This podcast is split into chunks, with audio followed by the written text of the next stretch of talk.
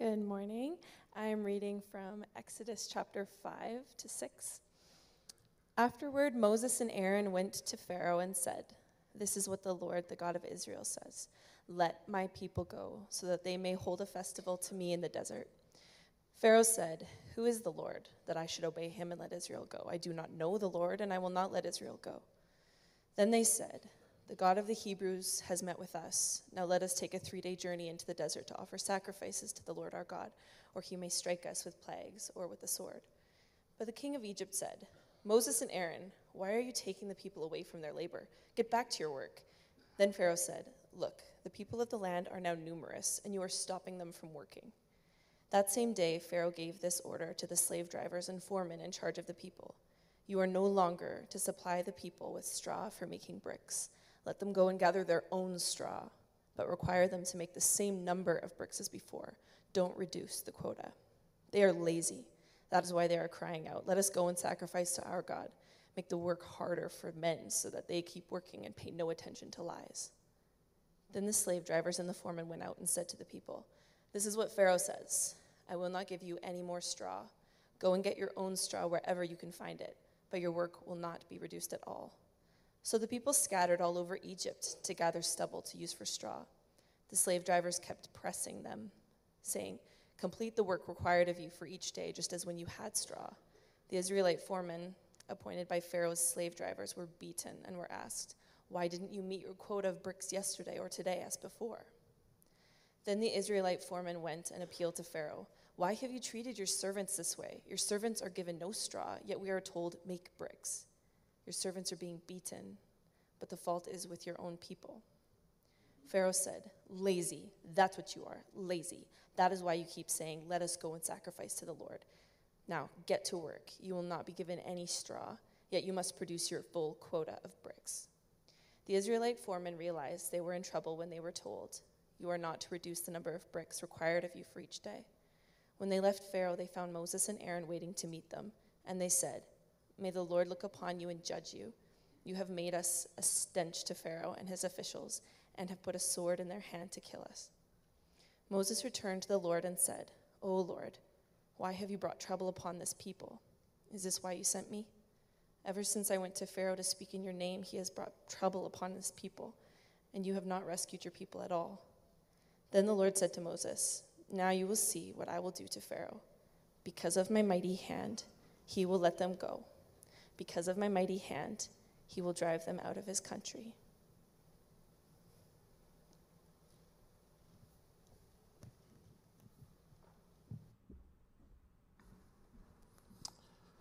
Now, before we jump into our passage today, I want to just take a moment and address something uh, that's sometimes questioned, and this passage actually helps us to see. Uh, there's often a question of, did this stuff ever really happen? Like, what's the historicity of it? Like, how, how accurate is it? How factual is it? And uh, that's sometimes a, a difficult question to sort of handle. I mean, it's a justifiable question. We want to know if we're going to really trust God's word, if we're really going to wrestle with big questions in life. Uh, we want to know that there's some level of truth to what we read, especially when we go into these sort of historical accounts. And this one, for instance, is over four thousand years old. So how do we know that this story that's been passed down for about four thousand two hundred years is really uh, something that has come to pass? Well, one of the fortunate things we have in these types of passages is we see that there's little details that are built in. For instance, some time ago, uh, some scholars would have thought that this was impossible to have happened. For the Israelites to have made bricks without the inclusion of straw, especially in order to make some type of quota, would have been deemed just like complete nonsense. And in fact, for a long time, as they were unearthing uh, different archaeological sites in Egypt, all they ever found were sites where there was straw built into the bricks. That was, of course, until the late nineteenth century, when archaeologist Villers Stewart was excavating a site. When he came across it, this is what he said. He said, "I've carefully examined round the chamber walls, and I noticed that some of the corners of the brickwork throughout were built with of bricks without straw. I do not remember to have met anywhere in Egypt bricks so made. The things that archaeological discoveries can tell us about bringing historical fact to the truth we read in Scripture is very helpful. A small detail, one that was long thought to be something we should just throw away, has since been verified, and that is a part of why we can hold these Scriptures as something that we really want to look into and to see what the truth is about our lives and the way that we can live them as we follow after God. And that's helpful, especially when we come to difficult stories like the one that we have today. But before we jump into it and the question that arises from what Hannah just read, let's pray. Heavenly Father, we thank you for your word to us. And God, I thank you that it is uh, historical. God, I thank you that something that happened four thousand years ago was able to be verified, even though it was long thought to be impossible in its day. And I just thank you for how you provide those things so that we today can look to this for your truth and we can hold it with some type of just authority in our lives. And so, God, as we wrestle with this passage today and what it means for us, I just pray that uh, you would speak clearly to us. Would we have Uh, confidence to hear from you today, and Lord God, would you lead us in whatever way you would have for us? And I pray that these words would be yours, not mine. Whatever I say that's out of line, take it out of the ears and minds, but Lord, whatever is true of you, just speak through me. We pray this all in Jesus' name. Amen. Have you ever found yourself asking the question, why does allow why does God allow things to go wrong when we're trying to follow him? Maybe a, another way of asking is, why do bad things happen to good people? Why are we as people who are trying to follow after the God of the universe constantly running into things that cause us a lot of pain? And then what should we do? What should we do as followers of Jesus when we run into these places where we're trying to follow him and things just don't go as we had planned? How do we respond to that? These are the questions that kind of flood my mind as I read the passage that was just read for us today. I mean, we, we've come to this place where Moses has just had this encounter with God in Mount Horeb, and God's revealed to him that he wants to send him to go to Pharaoh where he was raised, and he wanted him to say, "Let my people go so they can come out into the wilderness and worship me and be away from your slavery." Now, it took a little bit of convincing for Moses to get to a place where he was like, okay, I'll go. I mean, God ended up sort of acquiescing that Aaron, Moses' brother, could come along with them. He'd given him some signs through a rod that was able to be thrown down and turned into a serpent, and then he could pick it up, and it was back into a rod. There was this miraculous that took place on that one day, and from there, Moses was like, okay, I'll go. You've told me what I should do. I've seen some of the provision that you have for me, and so I'm going to go tell Pharaoh to let his people go who are in slavery so that they can go out for a few days to worship God in the wilderness. But that's where things sort of stop flowing in the way that Moses might have planned. When Moses shows up, instead of Pharaoh going, all right, you know, God's also spoken to me, and I knew that this would be the right thing. Uh, instead of him saying, all right, here's a three-day leave pass, take some people and go, he says, oh, really? Oh, really? Is that what you want? I don't care. Why would I care about what your God thinks? Remember, Pharaoh is the king of the castle. He's the ruler of Egypt. He himself was viewed as a god. And so he just laughs at Moses and Aaron's request.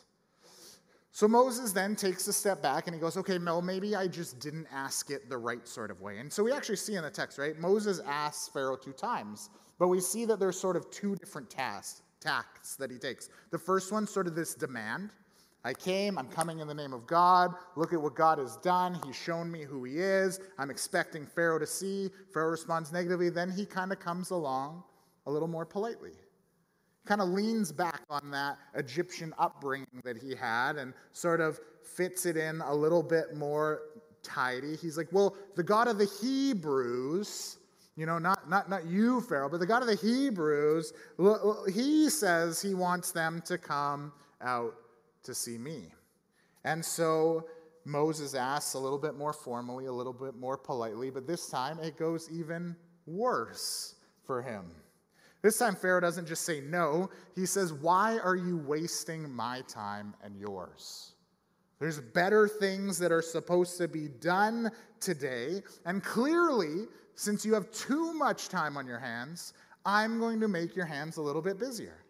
I'm going to give you people a little bit more work to do, because if you've got time to have three days to go out into the wilderness, if you've got time to sit there and complain about the circumstances that you're in, clearly I'll need to fill your time for you.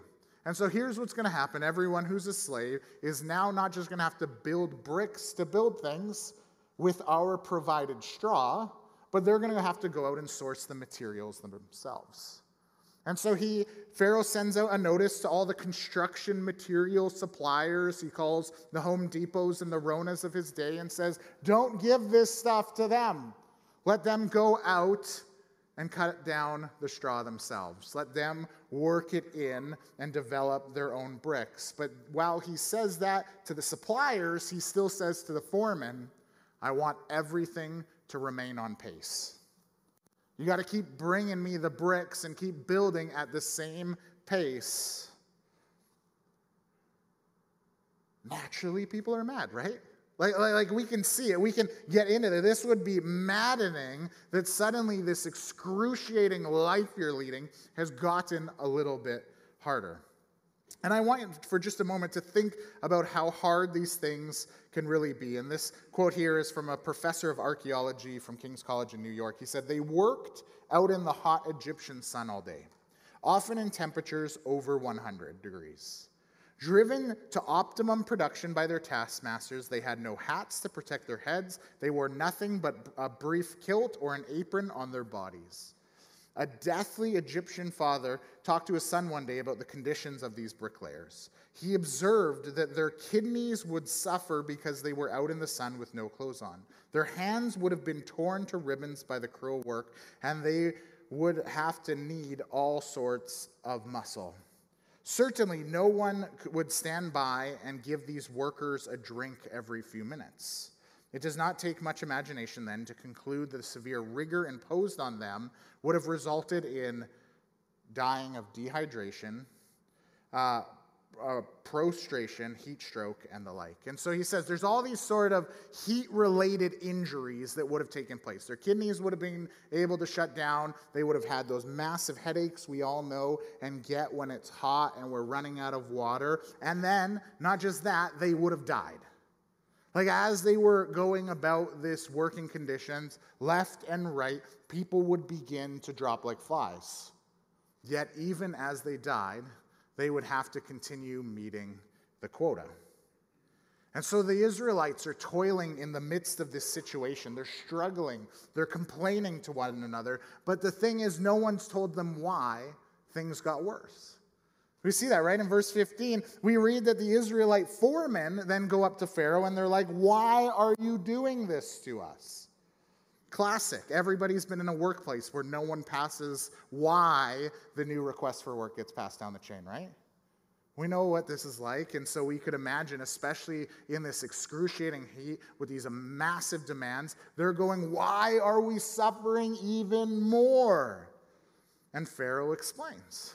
He explains what's gone on and, and why they're beginning to suffer, because they're lazy. They have time to gripe about wanting to worship God. They have time to complain about the work, so clearly they're not exhausted enough. And so he says, because you're lazy and you want to worship this God, I want to occupy your mind with things that are worse. And so this just ticks off the Israelites, right?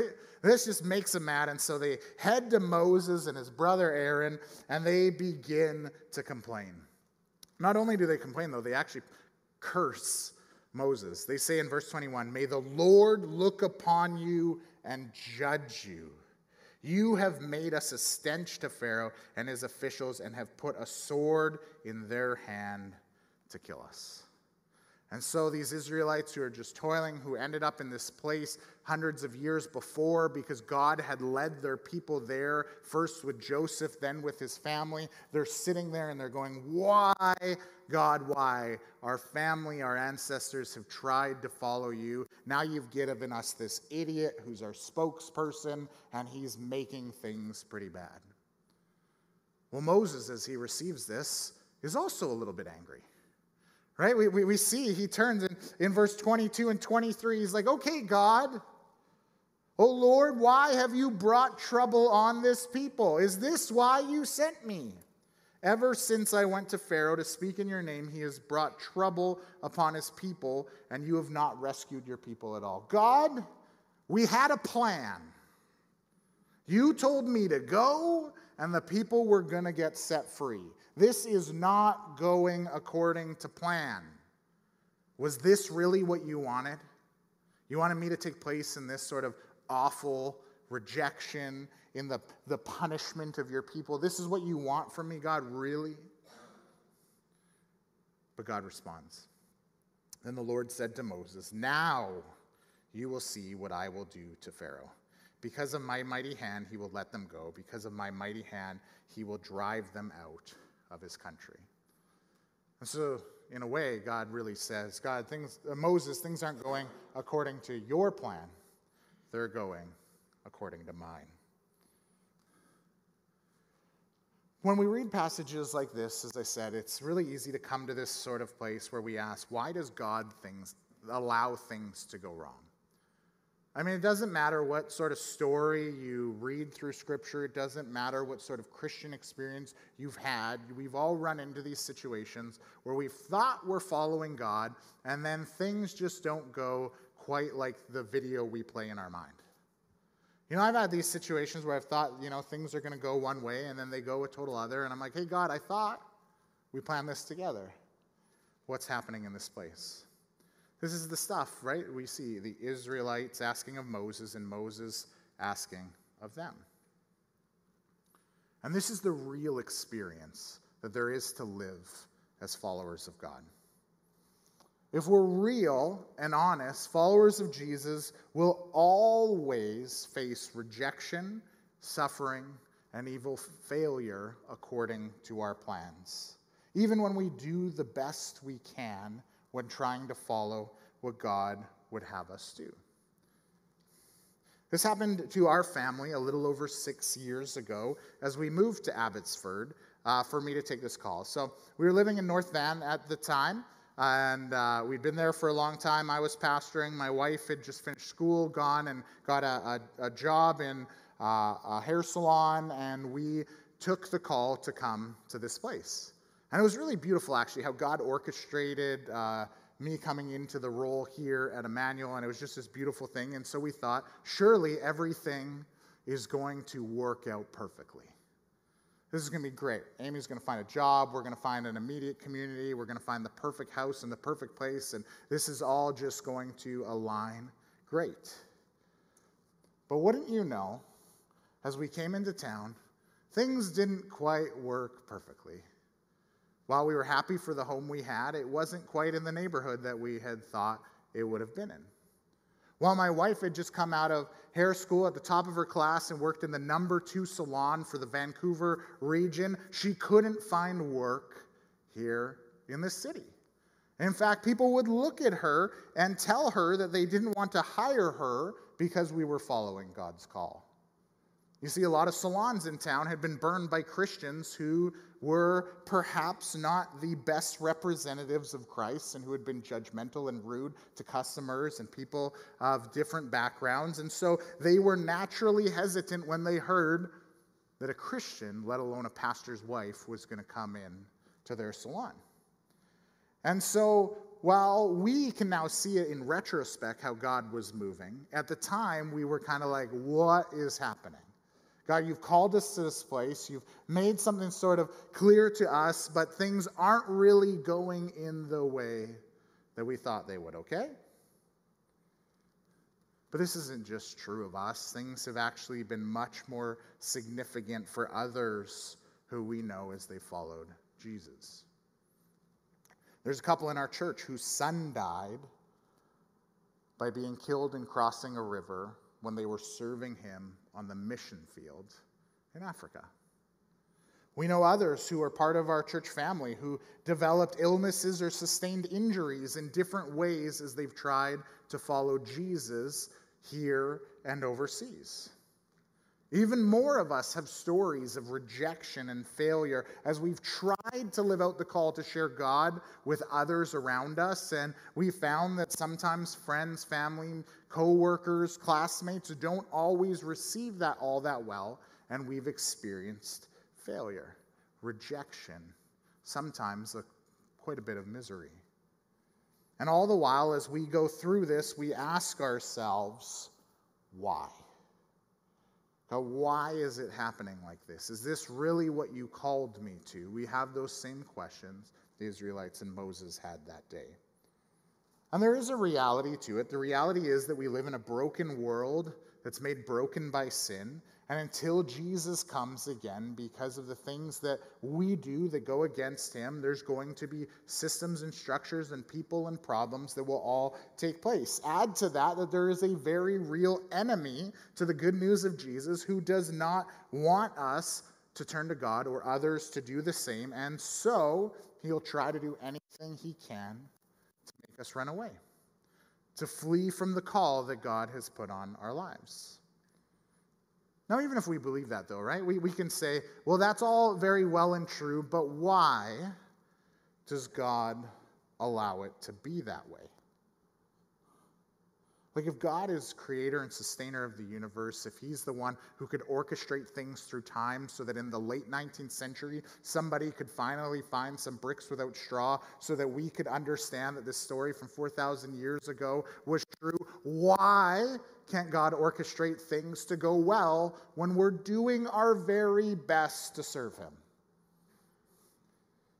Well, the scripture give us, gives us a couple realities. It gives us a couple insights into who God is and why he allows things like this to take place. The first thing that we see is because when there are delays in the fulfillment of God's promises, it reveals what's really going on in our hearts.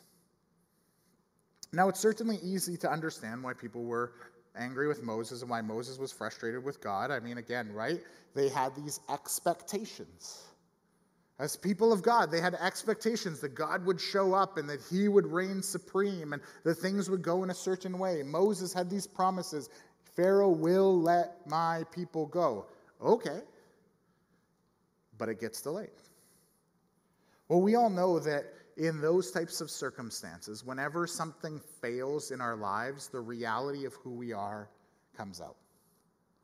When we're stressed, when we're under pressure, when people really push us and take more than we're ready to give, right? What happens is our true selves come out. Our true selves, either the best or the worst, are revealed in us when there's delayed gratification. You can see this in kids all the time, right? Have you ever tried to delay gratification for a kid? You can see. They've done experiments where they, they took kids into this room and they, they, they gave them one marshmallow on a plate. And they said, you can have this now and enjoy that treat that we've been telling you about all the way into this room, or you can wait. And we'll come back in fifteen minutes, and the, you'll get ten marshmallows. Well, what happens with those kids? They eat the marshmallow. They take a little bite. They try to hide it in some sort of way so they can have eleven a little bit later. The truth of their reality comes out when the fulfillment of what they want and were promised before they came to the experiment that day gets delayed. And in the same way for us, those things become revealed. And so God allows things to take place, to take time, to cause delays in order to reveal what's really going on in us. If you were to read First Samuel chapter six, we, we see that, it, that God does not care about our outward appearance, but he cares about matters of the heart. You know, this is something that was a, a significant part of my journey as a pastor through COVID. It's actually something that I have been unpacking through spiritual direction, through counseling, through talking with friends and family, and, and I didn't realize it at first, but going into COVID, there were a lot of things in my heart which weren't aligned with the things of God. For those of you who were around church pre-COVID, you'll remember our church was kind of in this season of booming, and we kind of come out of this difficult place a couple years prior, and, and, and we had this vision, and we had this plan, and we had these expectations of where God was leading, and then for some reason, some virus from far away brought everything to a stop. And all of a sudden, all these things that we had been dreaming about and working towards and agonizing over just suddenly weren't working. The systems that we had put in place, these wise ideas that we thought were, were part of us following God, just didn't seem to have the legs and were collapsing under the pressure of what took place over those couple years. And if I'm really honest, I was a lot like Moses. I was just angry with what God was doing. I asked those same questions. God, is this really what you want? Is this really what we were building towards? Is this really what you were envisioning as we've been, been, been, been struggling and working together as a church family to, to see people follow you passionately? Is this what's going on? And as I let out that frustration, as I felt myself blowing off that steam, what rose to the surface was what was really in my heart. The things that I had valued that were maybe not bad in and of themselves, but had way too much value ascribed to them. The things that I thought were the right things that really were actually just sort of whitewashing on something that was rotting away. There were things that I had been doing that needed to be carved out so other new things could take place. I realized even in the midst of that, that a lot of my identity was tied to my success as a pastor, to what was going on in this community, rather than my identity being tied in to who God was, the one who was actually making all the things that way. And so when things didn't go as planned, God revealed what was going on in my heart. And I had to stop and think. I had to think about why this was really coming to take place. And as I've walked through the last sort of three, four years, I've begun to realize that God wanted to reshape me. God wanted to reshape me in ways that I am still undergoing things, in ways that I'm just beginning to understand, in ways I know already that I'll never really see for quite some time until other things take place. But I know that God said, I want to bring to the surface something out of my delay so that I can reshape you in the way that I want you to be. God did this to Moses. He did this to Israelites. That's why they had to wander for forty years in the wilderness. Took a lot of delayed fulfillment in order for him to bring them to a certain place. So when you come to these places, I want you to ask, what's going on in my heart? Now there's a second reason why God might allow these things to play, take place, these things that are wrong, these places of suffering, these uh, ways where we might feel defeat, rejection, or, or failure. And that's because when things are darkest, God shines brightest. This is God's response to Moses again. Now you will see what I will do to Pharaoh. Now, catch that word, now you will see what I will do to Pharaoh. Because of my mighty hand, he will let them go. Because of my mighty hand, he will drive them out of his country. You can underline those words in your Bible, right? Now. And the word will over and over. I will do to Pharaoh. He will let them go. He will drive them out. One of the amazing things that we will see as we go through our study of Exodus is that God will not just use Pharaoh's resistance, but he'll use all sorts of different things along the way that seem like failures and suffering and pain in order to really reveal how great he is, how beautiful, how wonderful, how purposeful he is in all things. He'll use the difficult circumstance of Pharaoh to show that he's greater than Pharaoh's gods, so that one day when the Egypt, when the Israelites leave Egypt, they won't look back for the Egyptian gods. He'll use the difficult circumstances of the desert wilderness to reveal to him that he can provide in any sort of way, like bringing water out of a rock or supernatural manna upon the fields or weird migrating patterns of animals so that he can bring them meat. In these sort of ways, God allows the people to come to the darkest place so that he can shine more clearly. It's in the darkest rooms the light seems the brightest. And God has always worked this way. It's not just in what we see with the Israelites before they're set free through Pharaoh, but it's also in the same way that God exalted himself through Jesus Christ. It wasn't until the frailty of Jesus' humanity was on display on the cross, and that he died, and that he was buried for three days, that his disciples really got to see the fullness of who he was. It wasn't until he was resurrected from the grave that people were really able to see, oh, now I see how great God is. We see this because the disciples ran away when he went to the cross, but then they went to a martyr's death after he was raised. These are the type of things that God wants us to see. And so sometimes we look at suffering and rejection and defeat and things not going our way as woe is me. But really it should be something much different. It should be woe is he. It should be this ability to open our eyes and to see how more clearly, how wonderful and how beautiful and how purposeful he is. And that's which should lead us to this place where even though we might be suffering, we recognize that in the long run, it's so insignificant. It's so immeasurable in the negative sense, because God is so much more immeasurable in the great sense. We can hold out hope that God will return things to something more beautiful if we would only have the eyes to see what he can bring about. And so we need to stay fixated on the promises of God, knowing that he's already fulfilled his greatest one.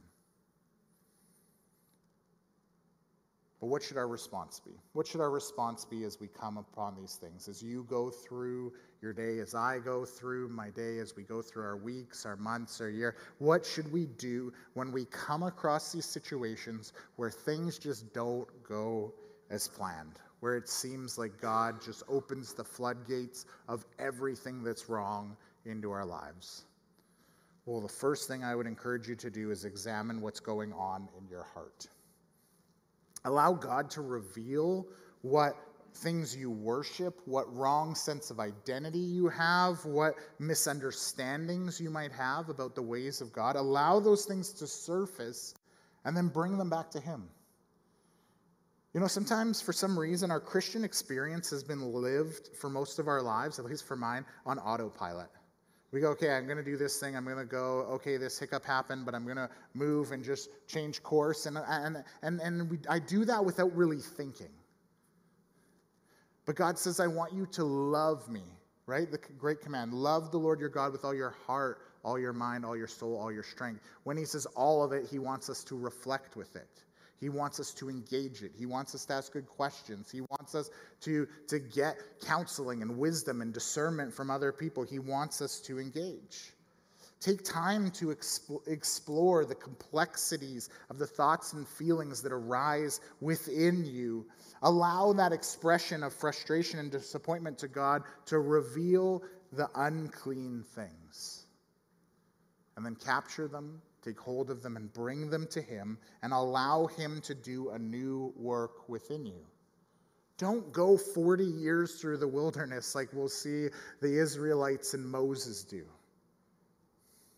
Bring all things to him as they rise, and we will experience refreshing. The next thing I encourage you to do is look for what God is doing. You know, we, we get blinders on so easily. We're, we're such a society of quick fix, easy answers that can be found just by Googling. And when we go through life, we find that neither of those things are real to our experience. And so what we need to do is, instead of having a little tunnel vision like Moses did, to step back to see. God was so gracious to Moses. He explained in response to Moses' complaint what he was doing. But and likewise for us, God will reveal what he's doing. We are marvelously, we're in this like marvelous time of life where it's not just God's people in one little place at one little time with just a small little people. We actually live in a day and age where God has spread his kingdom and his people all across the globe. So even when things aren't going quite right in our lane, we can look outside of ourselves and see the incredible things that God's doing over here and over here and back there and up there and down there. And we can see that God is working together things for something that's wonderful. And if we allow ourselves to see that, we really can believe that God will rise above the circumstances that we face in that moment for his purpose. God is so faithful to Moses. He's so faithful to you and to me. What we need to do in this season of thinking things aren't going our way is to trust in him. Allow him to reveal things within us and look for the things that he may bring. Now, as we come to a close, uh, we're just going to take a couple moments of, of reflection. We've been doing this a lot lately. Uh, we've actually had a few people ask me, why are we doing this in services? And I just want to address that. Like, this is a different rhythm that we've been doing for the last month or so, where at the end of every message, I just ask you to sort of bring something. The reason we do that is, is sort of for a, a couple things. The, the first one is that I think all of us have the best intention that we're going to come to church, we're going to learn something, and then we're going to go take it with us, and we're going to reflect on it. But let's be honest, as soon as we're in the car, right? This is me. As soon as I'm in the car, I'm like, lunch, what's left on the day? And even if I have the greatest intentions, oftentimes I forget to stop and think. I forget to invite the Holy Spirit to meet with me. And so what we want to do is we just want to hold this sort of space in our service where we can actually do that work so that we're prepared as we leave from this place already with what God is doing at work within our heart. And the second reason is really that we believe that we serve and worship a tangible God. And I genuinely believe that if we sort of hold space in our lives, if we just shut out all the other distractions that come in, because let's be honest, we live in a fast-paced, information-heavy, highly stimulating world, but if we can stop that, we have opportunity to think and to be with God and to experience him in powerful ways so that we can be spiritually reformed, and so we're holding space for that. And so what I want you to do today is just take something into your mind that that we've engaged with this morning. Whether it's the, the validity of the truth of what the scriptures bring and, and just celebrating with God that, that he revealed thousands of years after the instance that we read about how this came to be and that it was a true situation, and just bring that before God and allow him to speak into you in that. Maybe it's you're you're really struggling and you do feel like things just aren't going the way you thought as a follower of Jesus. Come to God and, and, and take opportunity for him to reveal to you, to speak to your heart what might not be aligned with him. Or maybe you're just really focused in a narrow way. Maybe just take opportunity and just say, hey, God, bring to mind things that I can see so that I can worship you and truly understand. So I'm just going to quickly pray and then lead us into a moment of silent reflection, and then I'll pray to close that time together. Holy Spirit, we are here to meet with you, and as we th- think about these things, God, I just pray that we would be open to encountering your voice, whether it's a gentle prompting or whether it's audibly, however it might be today. Would you reveal to us what we need to hear, feel, and understand from you today? Father God, we are just so thankful that we can come into this place to just meet with you. And Lord, we know you meet with us everywhere. But Lord God, we recognize that there's just something special as you bring your people together to honor you, that, that you just allow us to engage with you in sort of a different way. And so, Lord God, I just thank you for how you have moved this morning. I pray for everyone who's come to this place, which is a heaviness, whether it's a sense of suffering, whether it's a sense of lack of peace, whether it's just a wondering about where you are. And God, I just pray for faith that would rise up within them. I pray that they would encounter you in such a tangible way that they would have the strength to face each and every day. And God, we know you promise the strength for each day. Maybe not the strength for tomorrow, but the strength for today. And so, God, I just pray that you would bolster them with that and allow them to leave this place with an ability to, to keep their, their hearts and their heads held high, trusting in you. God, I pray for those who, who've come with a sense of, of just little faith about trust or, or maybe a, a place of doubt about who you are and what you can do. And God, I just thank you for how you can meet us in that. And God, I thank you that you are a God who receives our doubts, who receives our, our complaints, who receives our, our wonderings that feel like like longings, that things just aren't the way they are meant to be. And God, I pray for everyone here who's that way today, Lord God, in some way, would a little bit more faith be built into them? Where would maybe a question be answered, or if you don't answer a question, Lord God, would there be an, a sense that there is something wonderful and beautiful to who you are, and would that compel them to continue to ask those questions, but not for the sake of wandering away from you, but for the sake of seeing you for who you are a little bit more clearly. And Lord God, for everyone else in this place, whatever they prayed, Lord God, I just pray that they would know in some kind of way, whether today or this week, that their prayers have been heard, that you have or will answer. And Lord God, will we then see how you move? We thank you, Lord, that this reply, relies all on you, and that we just have to reply and respond to you. And God, just meet us here today. And we pray this all in Jesus' name. Amen.